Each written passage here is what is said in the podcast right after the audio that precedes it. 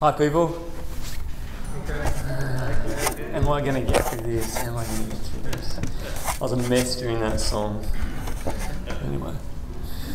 Uh, feel like someone's over my shoulder. Friends, I've been here for 11 years, and the thing I've loved about being here for 11 years is that we as a church are, um, when we, the way we have our preaching program is we work through books of the Bible. The good thing about that is that it means that uh, when you come to this church, you don't get Kurt riding his hobby horse every week, okay, just bringing his stuff. Um, we're a church that has Jesus leading his church through his word on a Sunday.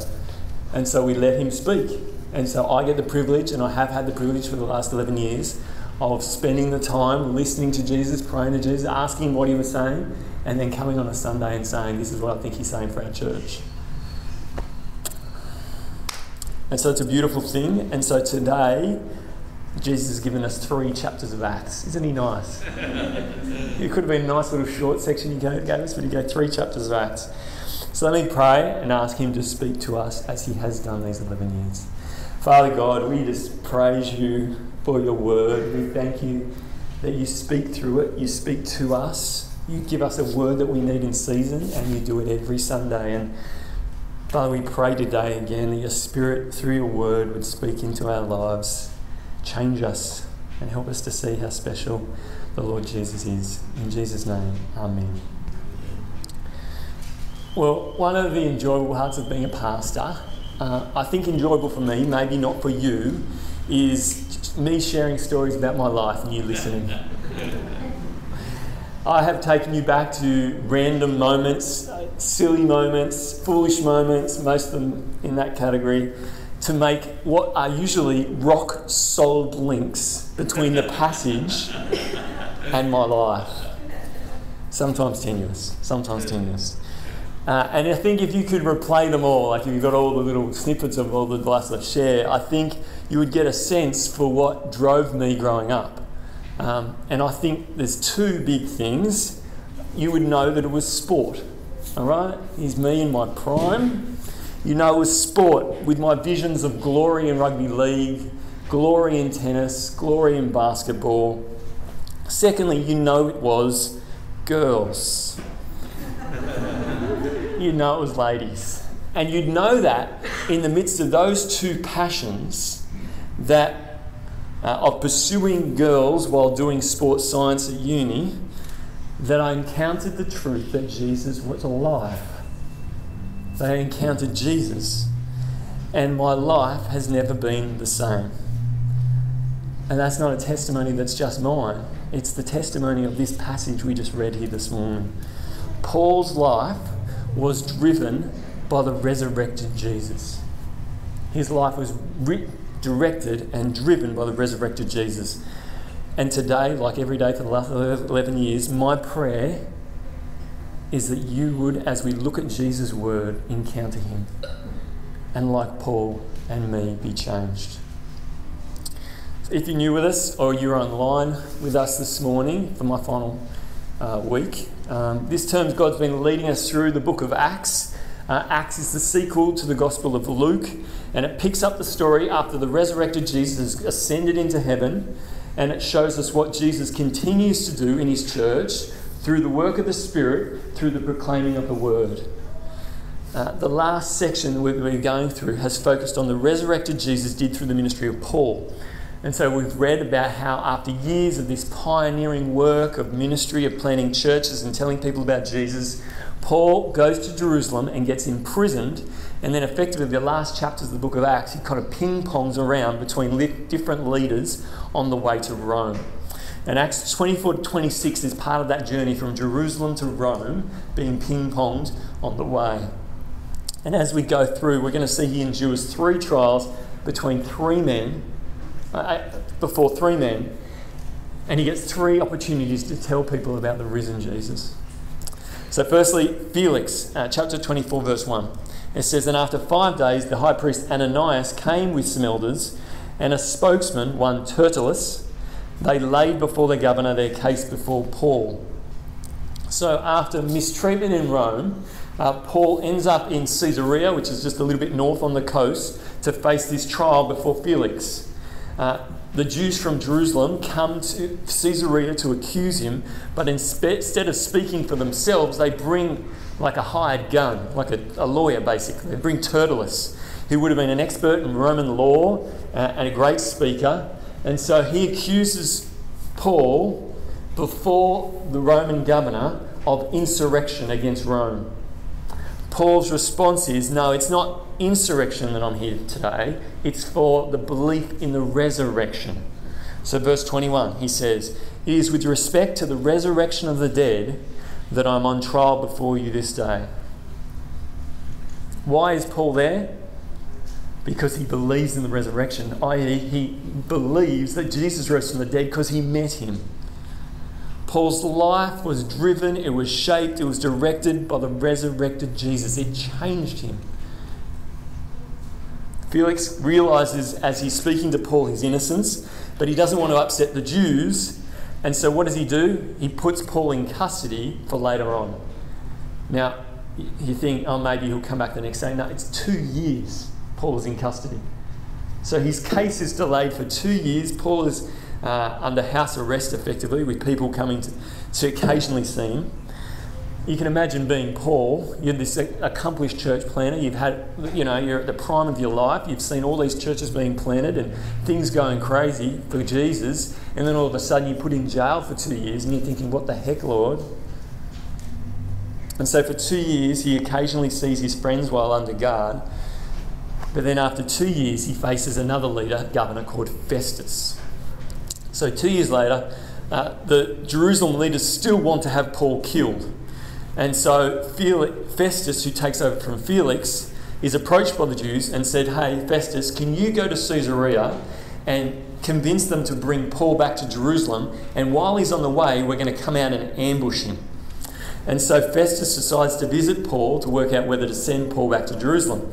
Um, Again, the Jews arrive and they accuse Paul of charges against him without proof, and Paul pleads his innocence. But for Festus to maintain his position, he needs to have the Jews on side. Uh, and so he tries to get Paul to go back to Jerusalem so they can ambush him on the way. But Paul, in that moment, because the Lord Jesus in chapter 23 has said, You're going to go to Rome, he says, I appeal to Rome because I'm a Roman citizen, I want to stand before Caesar in Rome. And although Festus wanted to do the Jews a favour, his royalty to Roman law he had to give Paul his request. Now, the problem for Festus is he had nothing to send him to Caesar with because he couldn't figure out what Paul had done. So, in order to save face, he goes to another ruler called King Agrippa to assess the case for him, and that's the third person. Uh, Agrippa was a Roman ruler uh, and he was also a Jewish man. In fact, he was the one who actually appointed the next high priest. And so many people called Agrippa the king of the Jews. Agrippa decides he'd like to hear the case himself, so he has this massive big hearing where lots of dignitaries come to hear him, and he stands, Paul stands before him. And so in chapter 26, Paul, as Glad read, gives his defense before Agrippa. He starts by recounting his zealous life as a Jew. He says he's not on trial for believing something the Jews don't believe. They believe in the resurrection. It's for believing something the Jews do as well. So, verse 8, he says, Why is it thought incredible by any of you that God raises the dead? He then recounts his conversion, as you heard in the kids' talk, that he did everything he could to stop people talking about Jesus. He was trying to imprison them. But then he encountered the risen Jesus on the Damascus Road and was changed. Verse 13. At midday, O king, I saw on the way a light from heaven, brighter than the sun, that shone around me and those who journeyed with me. And when we had all fallen to the ground, I heard a voice saying to me in the Hebrew language, Saul, Saul, why are you persecuting me? It is hard for you to kick against the goads. and I said, Who are you, Lord? And the Lord said, I am Jesus whom you are persecuting. But rise and stand upon your feet, for I have appeared to you for this purpose, to appoint you as servant and witness to the things in which you have seen me, and to those in which I will appear to you. Paul says, My life was changed when I saw the resurrected Jesus, and having met him, I became a witness to tell others that he had risen from the dead. Verse 24 And as he was saying these things in his defense, Festus said with a loud voice, Paul, you're out of your mind. Your great learning is driving you out of your mind. I've felt like that before. Like I felt as you stand up and say in front of people, as I've done ministry here at this church, that we believe in the risen Jesus, that he actually rose from the dead, you can feel like people are looking at you thinking you're a bit of a nutter. But look at Paul's response. Verse 25. But Paul said, I'm not out of my mind, most excellent Festus, but I'm speaking the true and rational words, for the king knows about these things, and to him I speak boldly. For I'm persuaded that none of these things has escaped his notice, for this has not been done in a corner. Paul says, I'm not, I'm not a nutter. I haven't lost track of reality. I'm rational here. The things I'm speaking about in this resurrection is are actual historical events that happen. Pe- pe- people, Paul says to him, people know they saw Jesus come back from the dead. Jesus really did rise. Paul says, King, you know these things. Verse 27 King Agrippa, do you believe the prophets? I know you believe. And Agrippa said to Paul, In a short time, would you persuade me to be a Christian? So Agrippa's like, yeah, whatever. He scoffs at the idea that Paul, in such a short period of time, could convince him to follow Jesus. Verse 29 And Paul said, Whether short or long, I would to God that not only you, but also who hear me this day, might become such as I am, except for these change. What's Paul saying there? He's saying, Yes, I want you to become a Christian. Now, as I've thought about this this week, what's interesting is how he says that. He says, Yes, I want you to be a Christian, but, but he says, I want you to become such as I am, except for the imprisonment part. He doesn't say, I want you to become like Jesus. He wants you to become like such as I am. What does he mean by that? He's saying, I want you to become like someone who has experienced, encountered the resurrected Jesus through the message about him and had your whole life changed. So that you become a witness yourself of these truths. See, Paul's life was shaped, it was driven, it was transformed by the resurrected Jesus, by meeting Jesus. And as a consequence, his life looked like Jesus. And one of the things you notice as you go through the book of Acts is uh, uh, how, as you hear the followers of Jesus and the way they live, it has a very Jesus shape to the way they live. So, here with Paul's example, just like Jesus, Paul was innocent, yet was accused of crime. Just like Jesus, he stood before trial before Roman rulers. Just like Jesus, he was unjustly condemned. See, when Paul met Jesus, he just didn't encounter a bunch of teachings written by a bloke. He met a living king who, by the Holy Spirit, became alive in Paul. So Galatians 2:20 says, Paul says this. He says, "I have been crucified with Christ. It is no longer I who live, but Christ who lives in me. But Christ who lives in me. The living Christ lived in the Apostle Paul and he proclaimed him each and every day. He directed, he transformed his life. And so, as we come to my final day at church, I want to point out the reality that my ministry has never been just mine. And now that's not me just being humble or anything like that. It is just the truth. It's the objective truth. The life you've seen these last 11 years has not been because I'm some good bloke or I had a good upbringing or all those different things, although they might be true.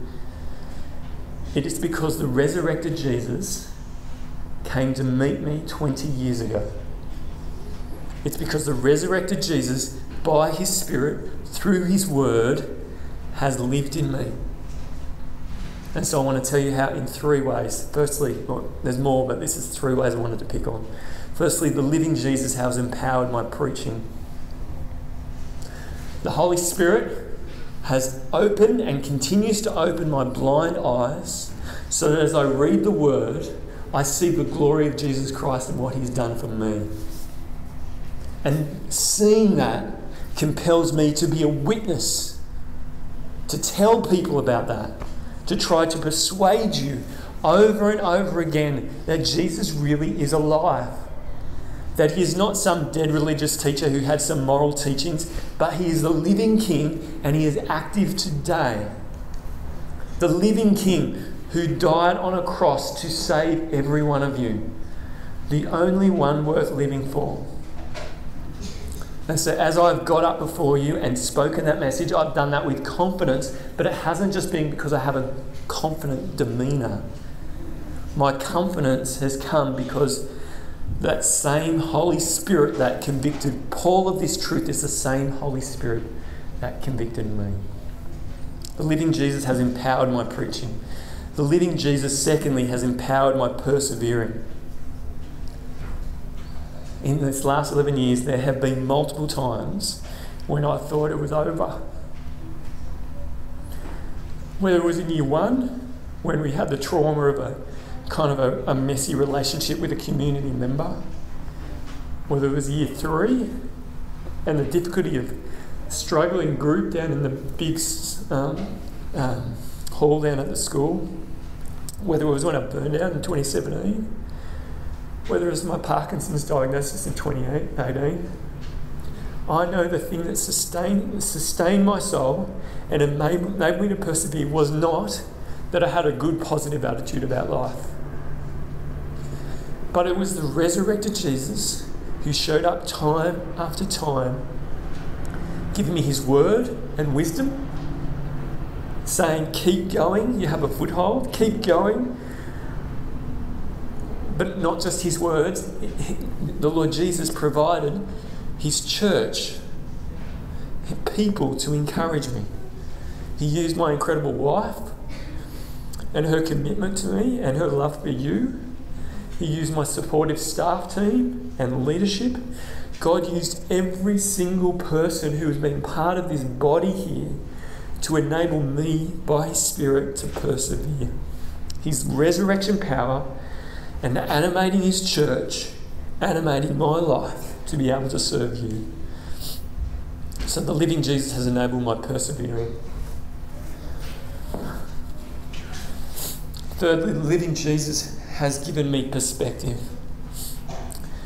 When I was discouraged that people were not becoming Christians, when I preached my guts out, when I've letterboxed the same places over and over again, when I wondered why God gave me Parkinson's, when I sat down with broken people and who are going through really hard times, and when I've seen people have really struggles in their marriage. When I felt completely hopeless, the thing that has kept me going is that Jesus is alive.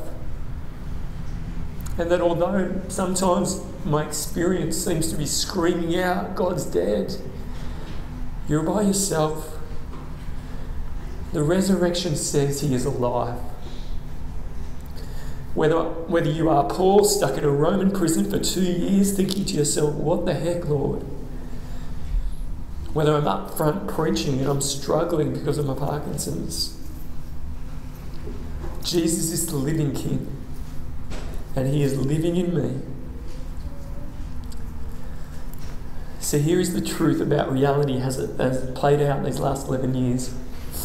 Anything you have seen in me that has been good, any way I've blessed you, any way I've pastored you, any way I've loved you, any way I've cared for you, any word that I've encouraged you with, any text message, any conversation, any hug.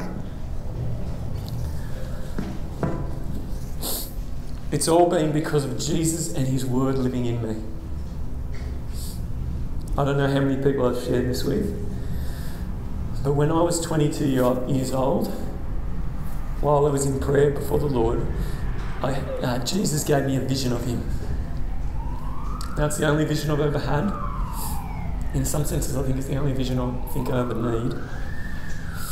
But it was the Lord Jesus standing on top of a hill, looking down at wounded sheep. And he said to me, Kurt, I want to give you my heart for my people. I want you to serve as an overseer. And friends, that's what he's done. Every bit of pastoral love I have shown you has been from Him. And this is why that's so significant today. Because even though I'm finishing up today and I'm grieving it because I love you, you're my family, Jesus is not going anywhere. And He has been the ultimate pastor of you for the last 11 years. Jesus, through His Word, through me, has pastored you. And the same way His Word and Spirit empowered Paul's ministry, empowered my ministry. I know He is alive in Andy and your new pastor as well. Leading you, empowering you, inspiring you through His Word. Friends, hear this Jesus is alive. If this morning you are someone who has not put your trust in that living Jesus, then let me let me ask you as clearly as I can. Do it today. He is the Jesus who rose from the dead, the one who died on the cross to save you, to make you his child. He's calling you this moment to come back to Him. Come to Him. Let me pray.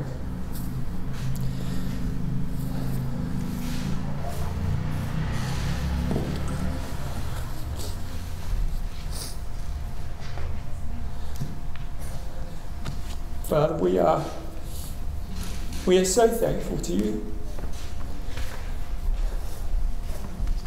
Because these last 11 years, you have blessed us. You've used me, you've used all the people here to speak the gospel into each other's lives that we might be built up and transformed and changed. I thank you, Jesus, that you gave me this privilege. And I thank you, Jesus, that you have used me in spite of my weaknesses to minister your gospel. Father, we are so thankful that the Lord Jesus still is alive today and that he is alive in this church and will continue on so. And so we look forward to Andy coming on and we pray a blessing on his ministry as Jesus, you continue to pastor your church at St. Matt's. We pray in Jesus' name. Amen.